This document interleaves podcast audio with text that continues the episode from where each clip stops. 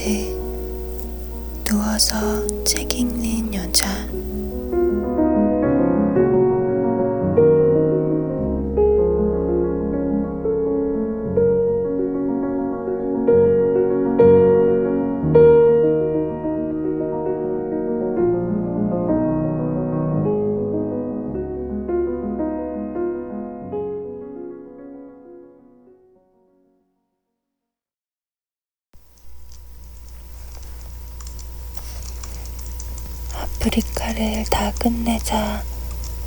로히는 텔레비전 만화를 보고 싶다며 미랜더에게 같이 보자고 했다. 만화가 끝나자 아이는 부엌으로 따라 들어와서 그녀가 커피를 끓이는 동안 옆에 서 있었다. 몇 분 뒤에 화장실에 갈 때는 아이가 따라오지 않았다. 그러나 화장실 문을 열었을 때 아이가 밖에 서 있는 것을 보고는 놀랐다. 화장실 쓸 거니? 아이는 고개를 저었으나 그래도 화장실 안으로 들어왔다. 변기 덮개를 내리고 그 위로 올라가 세면대 위에 좁은 유리 선반을 살펴보았다. 거기에는 미랜더의 칫솔과 화장품이 놓여 있었다. 이건 어디에 쓰는 거예요? 아이는 미랜더가 데브를 처음 만난 날에 받은 아이젤 샘플을 집어들고 물었다. 부었을 때 쓰는 거야. 어디가 부었을 때요? 여기. 미랜더가 손가락으로 가리키며 말했다. 울고 난 다음에요? 그럴 거야. 로히는 아이젤 튜브를 열어서 냄새를 맡아보았다. 아이는 튜브를 짜서 손가락에 한 방울 떨어뜨리더니 손등에 비볐다. 냄새가 톡 쏴요. 아이는 색깔이 변하기를 기대하는 것처럼 손등을 자세히 관찰했다. 우리 엄마도 눈이 부었어요. 엄마는 감기 때문이라고 하지만 실은 울어서 그런 거예요. 몇 시간 동안 계속해서 울 때도 있었고, 어떤 때는 저녁까지 줄곧 울었어요. 너무 많이 울어서 눈이 황소개구리처럼 부어오르기도 했어요. 미랜더는 아이에게 뭘 좀 먹여야 하지 않을까 생각했다. 부엌을 살펴보니 쌀과자 한 봉지와 약간의 상추가 눈에 띄었다. 그녀가 밖에 나가 식료품점에 가서 뭘 좀 사오자고 말했지만 로히는 별로 배고프지 않다면서 쌀과자를 하나 받아들었다. 아줌마도 하나 드세요.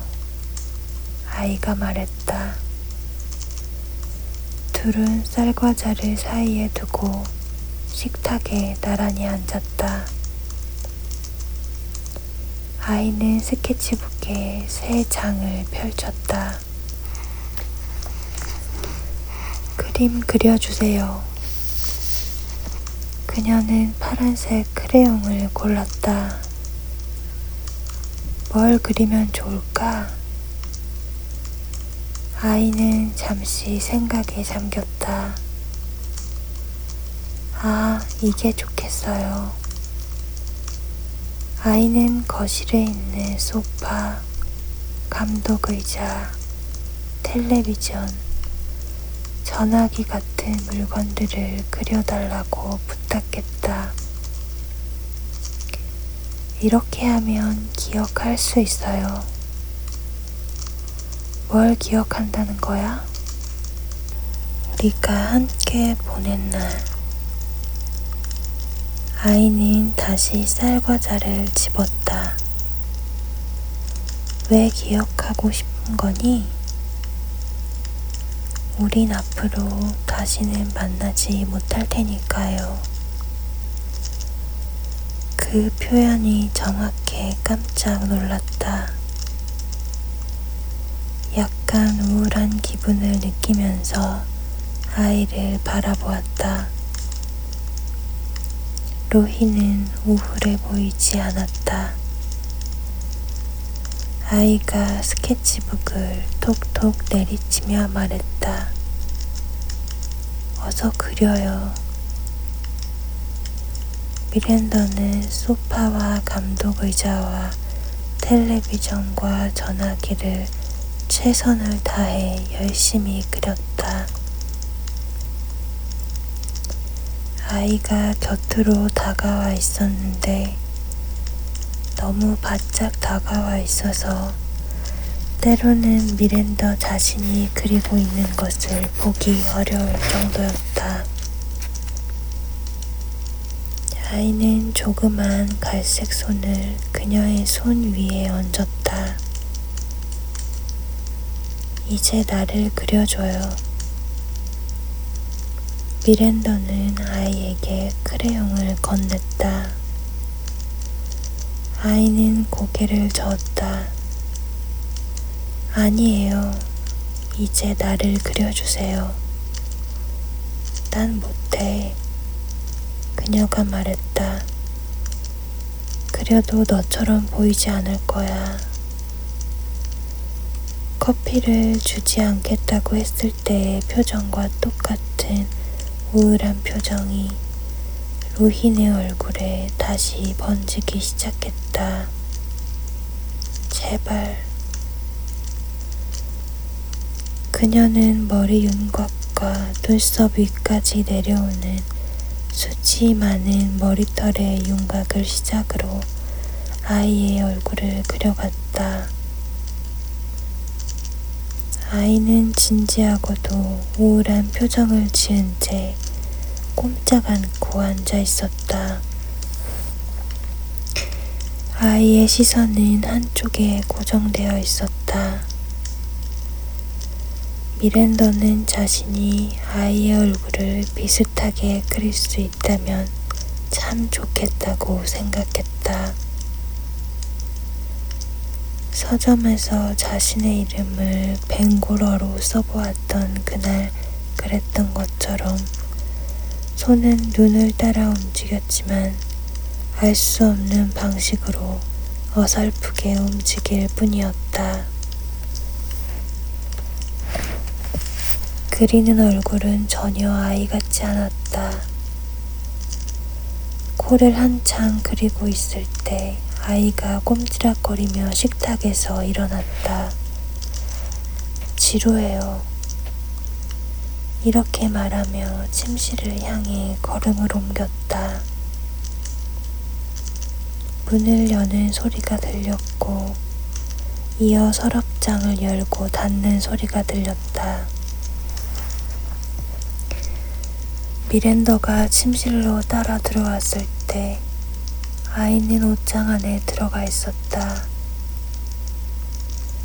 잠시 뒤 그는 머리가 헝클어진 모습으로 은빛 칵테일 드레스를 손에 들고 나왔다. 이게 바닥에 있었어요. 옷걸이에서 떨어진 거야. 로히는 그 드레스에 눈길을 주고 나서 미랜더의 몸을 바라보았다. 입어보세요.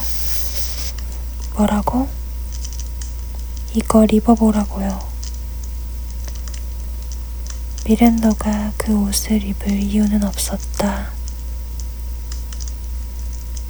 필렌 백화점의 탈의실에서 입어본 것을 제외하면 한 번도 그 옷을 입지 않았으며 대부와 함께 있을 때도 입을 일이 절대 없으리라는 것을 스스로 잘 알고 있었다.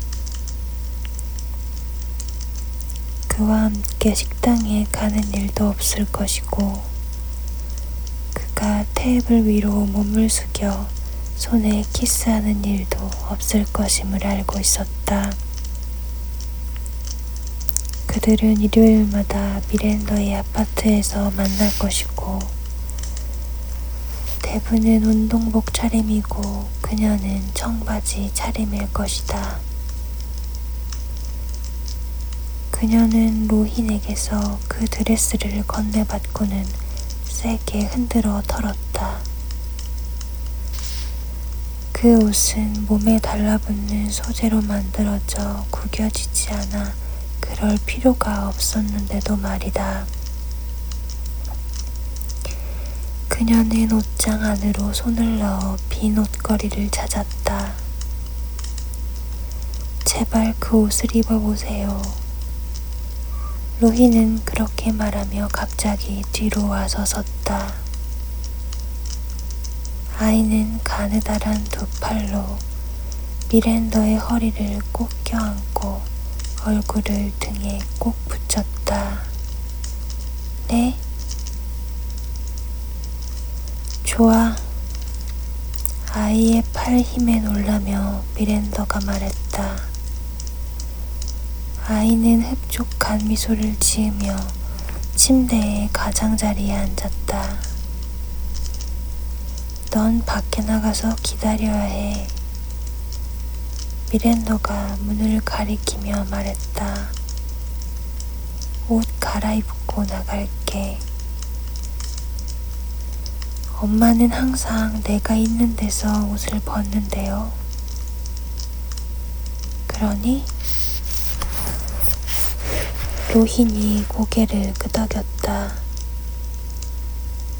그러고 나서 엄마는 그 옷들을 줍지도 않아요. 침대 옆 바닥에 마구 널려 있는데도 그냥 내버려둬요. 어느 날은 엄마가 내 방에서 잤어요. 아이가 말을 계속했다. 이제 아빠가 집에 없으니 엄마는 자기 침대에서 자는 것보다 그렇게 하는 게 더 기분이 좋다고 했어요. 난 네 엄마가 아니야. 미랜더가 아이의 겨드랑이에 손을 넣어 침대에서 드러내리려 하면서 말했다. 아이가 일어나지 않으려 하자 그녀가 불끈 들어 올렸다.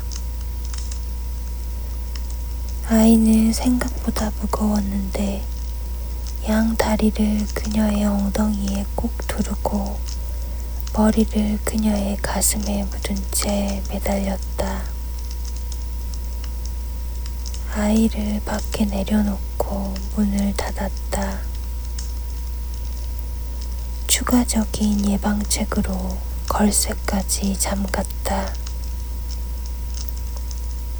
그녀는 문 뒷면에 붙어 있는 전신 거울을 들여다보면서 드레스로 갈아입었다. 발목 양말이 우스꽝스러워 보여서 서랍을 열고 스타킹을 찾았다. 그리고 옷장 뒤쪽에서 아주 작은 버클이 달린 그 하이힐을 꺼내서 신었다. 빗장뼈 위로 보이는 드레스의 체인은 종이 클립만큼이나 가벼웠다. 드레스는 약간 넉넉한 편이었다. 혼자서는 지퍼를 채울 수가 없었다. 로힌이 문을 두드리기 시작했다. 이제 들어가도 돼요? 미랜더가 문을 열었다. 로히는 손에 연감을 든 채 뭔가를 나지막이 중얼중얼 외웠다. 그녀를 본 순간 아이의 눈이 크게 벌어졌다. 지퍼 채우는 걸 도와주겠니? 그렇게 말하며 미랜더는 침대 가장자리에 앉았다. 루힌이 지퍼를 올려서 채워주었고, 그러자 미랜더가 일어서서 빙그르르 돌았다. 루히는 영감을 내려놓았다. 아줌마는 섹시해요. 아이가 또렷이 말했다. 뭐라고 했니? 아줌마는 섹시해요. 미랜더는 다시 앉았다. 아이가 별뜻 없이 한 말이라는 걸 알았지만 가슴이 쿵쿵 뛰었다. 어쩌면 로히는 모든 여자들에게 섹시하다는 말을 쓰는지도 몰랐다. 아마 그 말을 텔레비전에서 들었거나 잡지 표지에서 보았을 것이다. 마파리움에 갔던 날, 다리를 사이에 두고 대부의 맞은편 끝에 서 있던 때를 머리에 떠올렸다. 그때는 그 말이 무슨 뜻인지 안다고 생각했다. 그때 그 말은 쉬 마음에 와 닿았다. 미랜더는 팔짱을 끼고 로힌의 눈을 쳐다보았다. 계속해봐. 아이는 말이 없었다. 그게 무슨 뜻이니? 뭐가요? 그 말 말이야. 섹시. 무슨 뜻이니? 아이가 갑자기 부끄러워하며 고개 숙였다. 말할 수 없어요. 왜? 비밀이에요. 아이는 입을 꼭 다물었다. 너무 힘을 주어 담은 탓에 입술의 일부가 하얘졌다. 그 비밀을 말해줘. 알고 싶어. 로힌이 침대로 와서 미랜더의 옆에 앉았다. 그리고 구두 뒤축으로 매트리스의 가장자리를 차기 시작했다. 아이는 누가 간지럼을 태우기라도 하는 듯 마른 몸을 움찔거리며 신경질적으로 키득거렸다. 말해줘. 미랜더가 재촉했다. 그녀는 몸을 숙여서 아이의 발목을 잡아 발을 움직이지 못하게 했다. 로힌이 눈을 가늘게 뜨고 쳐다보았다. 아이가 다시 매트리스를 차려고 애를 쓰자 미랜더가 아이를 꼭 눌렀다.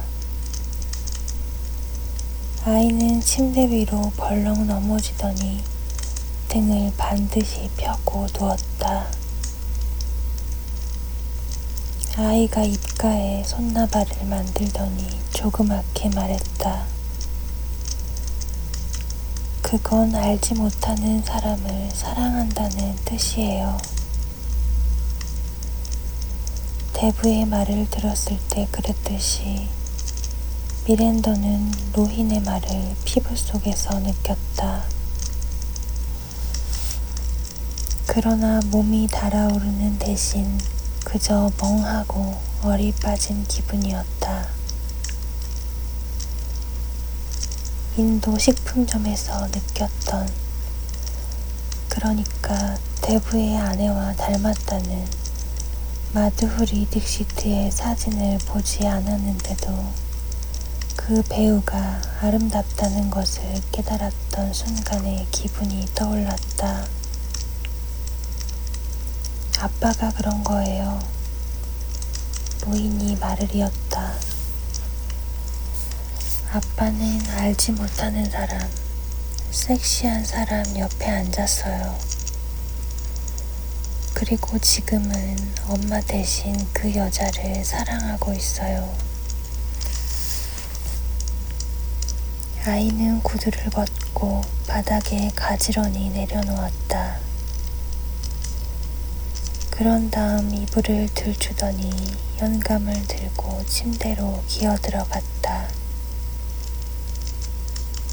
잠시 후에 연감이 손에서 떨어졌고 아이는 눈을 감았다. 미랜더는 아이가 잠자는 모습을 지켜보았다. 아이의 숨결에 따라 이불이 오르내렸다. 아이는 대부와는 달리 12분 뒤에 깨어나지 않았고 20분이 지나도 일어나지 않았다. 은빛 칵테일 드레스를 벗고 청바지로 갈아입고 하이힐을 옷장 뒤쪽에 넣고 스타킹을 말아서 서랍 뒤쪽에 넣어둘 때까지도 아이는 눈을 뜨지 않았다. 미랜더는 다 치우고 나서 다시 침대에 앉았다. 그리고 입가에 묻은 하얀 쌀 과자 가루가 보일 만큼 아이에게로 가까이 몸을 기울였다. 이어 아이의 연감을 집어들었다. 그녀는 연감에 책장을 넘기면서 로힌이 몬트리올의 집에서 엿들었을 엄마와 아빠의 다툼을 상상해 보았다. 그 여자 예뻐? 아이의 엄마가 몇 주 동안 계속 입고 지낸 목욕 가운을 입은 채로 예쁜 얼굴에 잔뜩 독이 올라 있는 표정으로 아이의 아빠에게 물었을 것이다. 그 여자 섹시해? 아이의 아빠는 처음에는 부인하며 화제를 바꾸려 했을 것이다. 말해봐. 로인의 엄마는 악을 썼을 것이다. 그 여자가 섹시하냐고. 결국 아이의 아빠는 인정했을 것이고,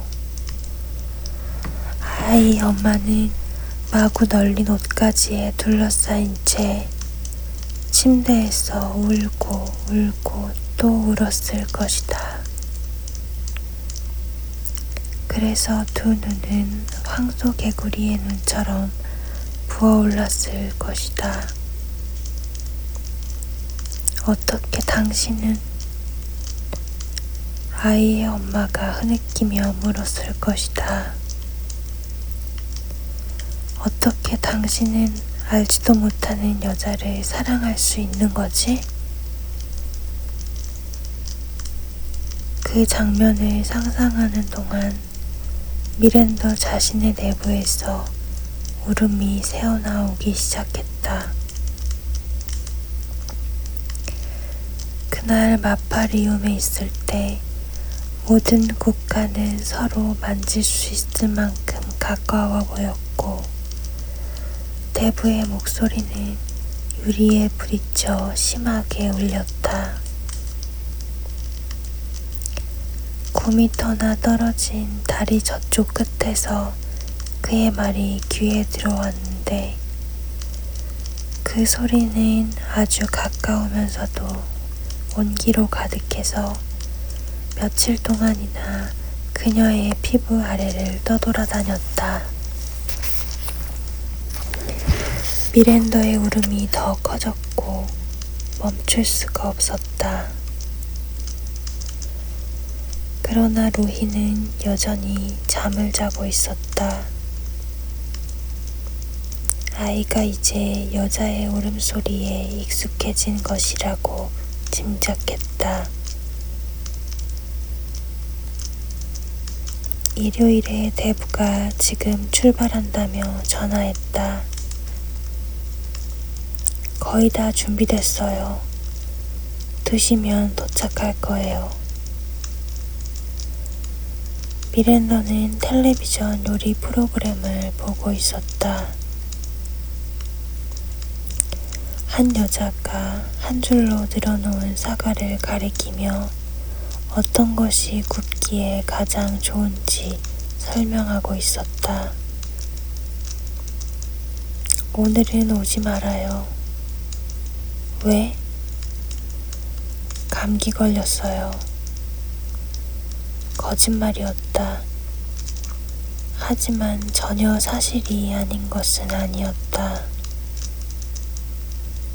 울었더니 코가 막히고 눈이 충혈되었던 것이었, 것이다. 아침 내내 침대에 누워 있었어요. 그러고 보니 맹맹한 콧소리가 나네요. 잠시 침묵이 흘렀다. 뭐 필요한 거 없어요? 다 준비해 두었어요. 물을 많이 마시도록 해요. 데브?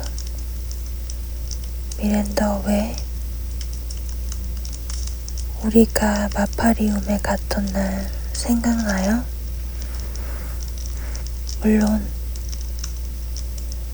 우리가 서로 어떤 말을 속삭였는지 기억해요? 기억나요.